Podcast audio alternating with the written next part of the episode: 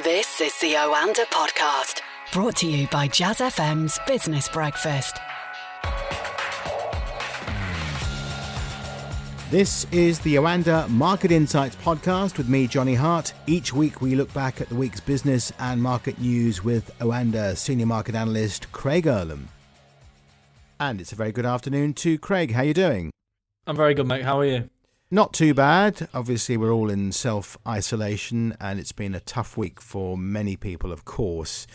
But ironically, a much improved week for the FTSE. It opened on Monday at 5,415 points and it closed a few minutes ago at 5,842. So that is roundabout a jump of 8% over the week. There was an initial wobble when Boris Johnson went into intensive care earlier in the week. Can you explain why the markets have been so buoyant? I think it's just got a lot to do with the fact that some of the data that we're seeing coming from Spain, from Italy, uh, from New York, even at one point this week, has looked more encouraging. Uh, the new cases decelerating, uh, particularly in Europe uh, and even in, and in France as well. The daily death toll has been decelerating as well. So it looks as though, on the face of it, that we are through the worst, or at least we are on a, a downward trajectory as far as the bell curve is concerned in uh, parts of Europe that were worst affected by the coronavirus. And what that does is it doesn't just uh, mean that we could potentially be on a path towards recovery in these countries, but it provides further evidence that this works, that quarantine works. You can reach the tip of the bell curve. It gives you a potential time frame for when that will happen as well. And therefore, when you're looking at a case like the US, which is going to be far worse than all of these, at times it looked as though it's going to be far worse put together. Uh, but um, it seems that Dr. Fauci uh, today has suggested that the death toll could be lower than previously expected, which is obviously a great thing. So it gives you a, it gives you an ability to look beyond the coronavirus, to start looking at when we could start to see these quarantine measures reduced, when we could start to see the economy return to normal, and therefore try and get an idea of what the uh, medium and longer term damage will be. Of course, there is going to be stumbling blocks along the way, uh, and there could be many more but this is positive steps uh, towards where we want to ultimately be. And I think that's effectively been celebrated in the markets, which is why we've seen them make decent gains again this week. In the meantime, Craig, some staggering unemployment figures coming out of the United States. 6.6 million people filed for unemployment benefit last week. That takes the total number of claims in the last three weeks to more than 16 million. Uh, truly unprecedented figures. And to put those numbers in context, 9 million jobs were lost in the entire 2008 financial crisis over a much longer period. More than 16 million. It's mind blowing. It is. There's no way looking past that, which makes it all the more staggering that these numbers continue to get given a free pass. Uh, the markets, once again, did not respond in the slightest to that. In fact, around the time of that release, we had initial jobless claims of 6.6 million. We had the previous number revised up to 6.867 million. We had uh, continuing jobless claims jump from 3.059 million to 7.455 million. We had the Canadian unemployment rate jump from 5.6% to 7.8% the net change in employment in Canada, which was expected to be 350,000, was actually 1.01 million, and the participation rate fell from 65.5% to 63.5%. So that was a whole slurry of really dreadful uh, numbers on the labour market side of things, and the markets actually uh, bounced. We saw a risk on move rather than a risk off move. So these numbers really are getting a free pass at this moment in time. I guess the only upside, the only positive you could potentially pull a draw from uh, the jobless figures was the fact that that continuing claims number was slightly better than expected, and it was 7.455 million, which is obviously a dreadful, dreadful number. But it does go some way to highlighting how temporary some of these figures are, how volatile they are going to continue to be. But apart from that, it is all negative. But markets just aren't really attaching themselves to it. Now, a few weeks ago that may have been different, but I think the markets have fallen so far now and expectations have been reduced to such a degree that anything that looks less horrific is just given a bit of a free pass. The fact that we've got all of this additional stimulus coming from central banks, coming from governments, does just almost give people a sense that if the data is not as bad as it could be, then potentially we are at a turning point. And that's the only thing that really kind of makes sense. But then we've said this many times before. I think there's a lot of uh, fear of missing out coming into play, the kind of FOMO trading. I feel like that environment is very much uh, prevalent at this moment in time. And I think there's also plenty of hurdles uh, that could trip things up uh, over the coming weeks. Take this weekend as a prime example. This weekend here in the UK, we're going to have incredible weather. Which we don't get very often, let's face it. Um, when we do have incredible weather, people want to go outside. Now we have quarantine efforts. We've already seen that there's plenty of people who are willing to ignore those warnings, to ignore the message to stay at home, what do you think people are going to do this weekend if they've been ignoring it already? They're going to go to the parks, they're going to meet up with people, they're going to go to open areas, thinking that if it's an open area, then it's absolutely fine.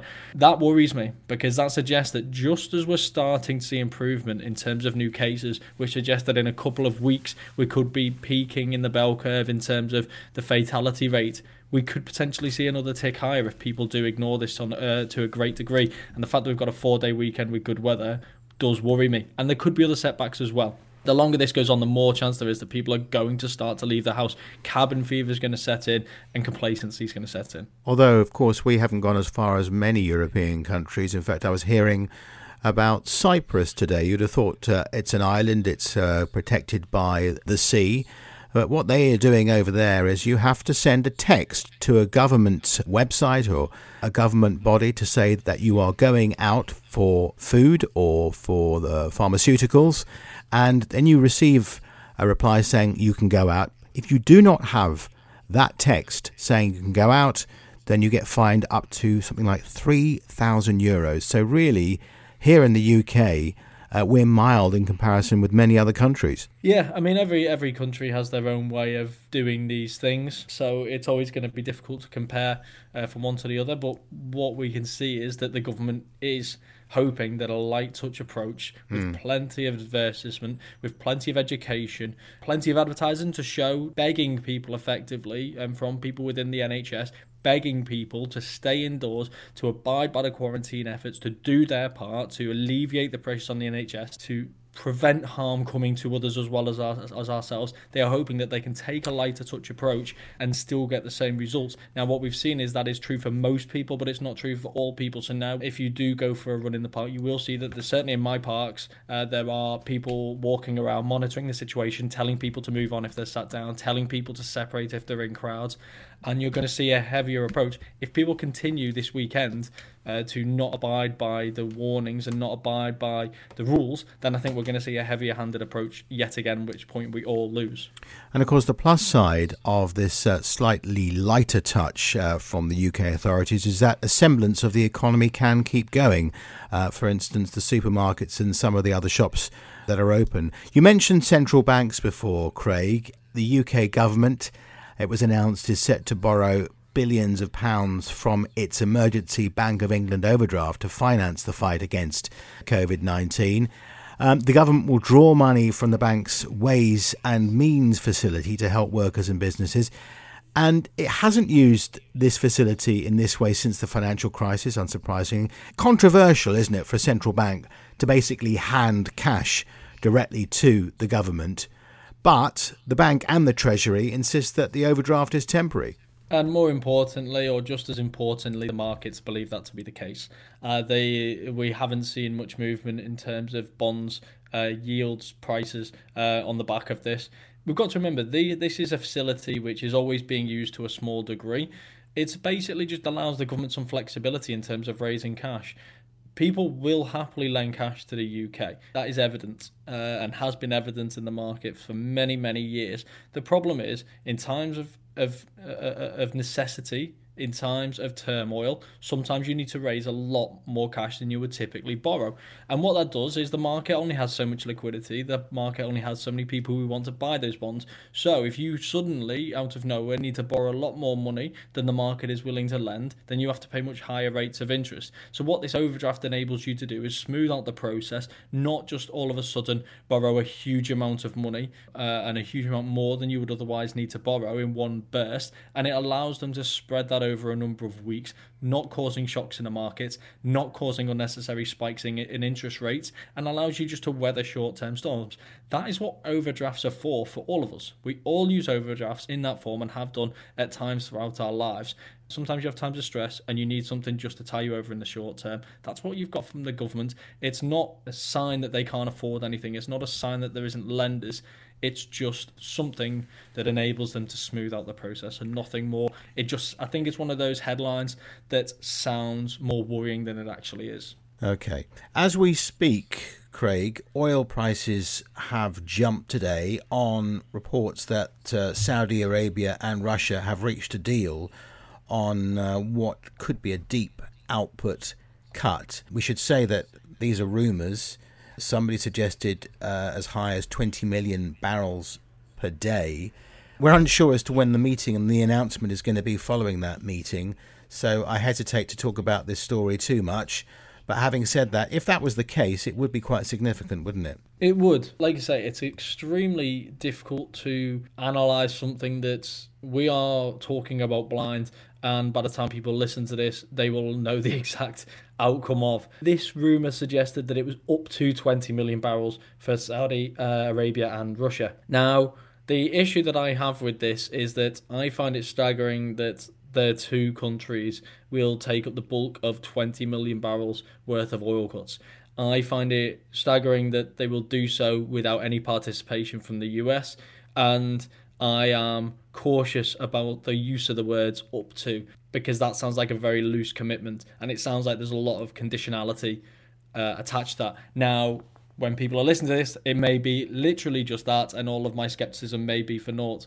Uh, but I, I, wonder whether there is much more to it and whether there are far more discussions to be had. What's interesting in the markets is this is a market that likes to get excited. Like I say, the FOMO trade is very real. We've already seen a strong rally on the back of Trump's tweet last week saying that they were going to cut by at least 10 million barrels a day uh, and the reports that we've had despite the spat last weekend. What's interesting is WTI is still below $30 a barrel. And in fact, it's actually reversed all the spike gains which came on the back of the report that a deal of up to 20 million barrels had broken. That suggests there is still skepticism within the market. Uh, we've seen these meetings before, we've seen them turn sour late on, uh, particularly involving these two countries. We'll wait and see how this does pan out, but make no mistake about it, this is a huge deal as far as the markets are concerned. They predicted that the demand destruction that's effectively been caused by this coronavirus is at least 15 million barrels a day, probably more. Um, so you effectively need the 20 million cut just to stabilize the market at or around these levels. It's really difficult to anticipate exactly what they're going to do, exactly what the compliance is going to be. If they don't want oil prices to fall again, I can't help but feel we need at least 15 million barrels a day being cut. And if you want oil prices to rise above 30, then we need 20, and we also need probably US participation as well if those moves are going to be sustained. So the the bar is extremely high, and the range of potential outcomes at the time of recording seems vast uh, at this stage, even down to the deal collapsing altogether, at which case prices would plummet and I think probably below $20 a barrel. It should be very interesting to follow that. Of course, um, you are back on the Jazz FM Business Breakfast on Tuesday morning and definitely will reflect that uh, with presenter Michael Wilson. Craig, I hope you enjoy uh, what is set in the UK to be a long, sunny weekend. Uh, very peculiar uh, when you think about it that we are in this situation where we have to stay at home, but stay at home we certainly must. It really is very, very important, uh, despite the good weather. Um, if you're fortunate enough to have a garden, at least you can sit out in the sunshine. But uh, please, everyone, stay safe, and uh, we'll speak to everybody again on Tuesday. Absolutely. Stay safe, everyone.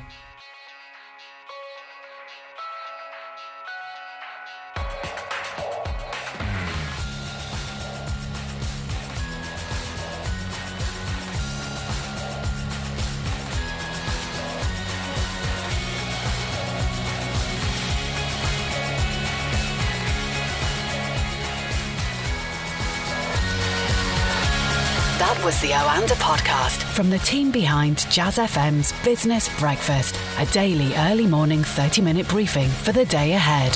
On air from 6 a.m. Listen to Jazz FM on DAB, online, or just ask Alexa.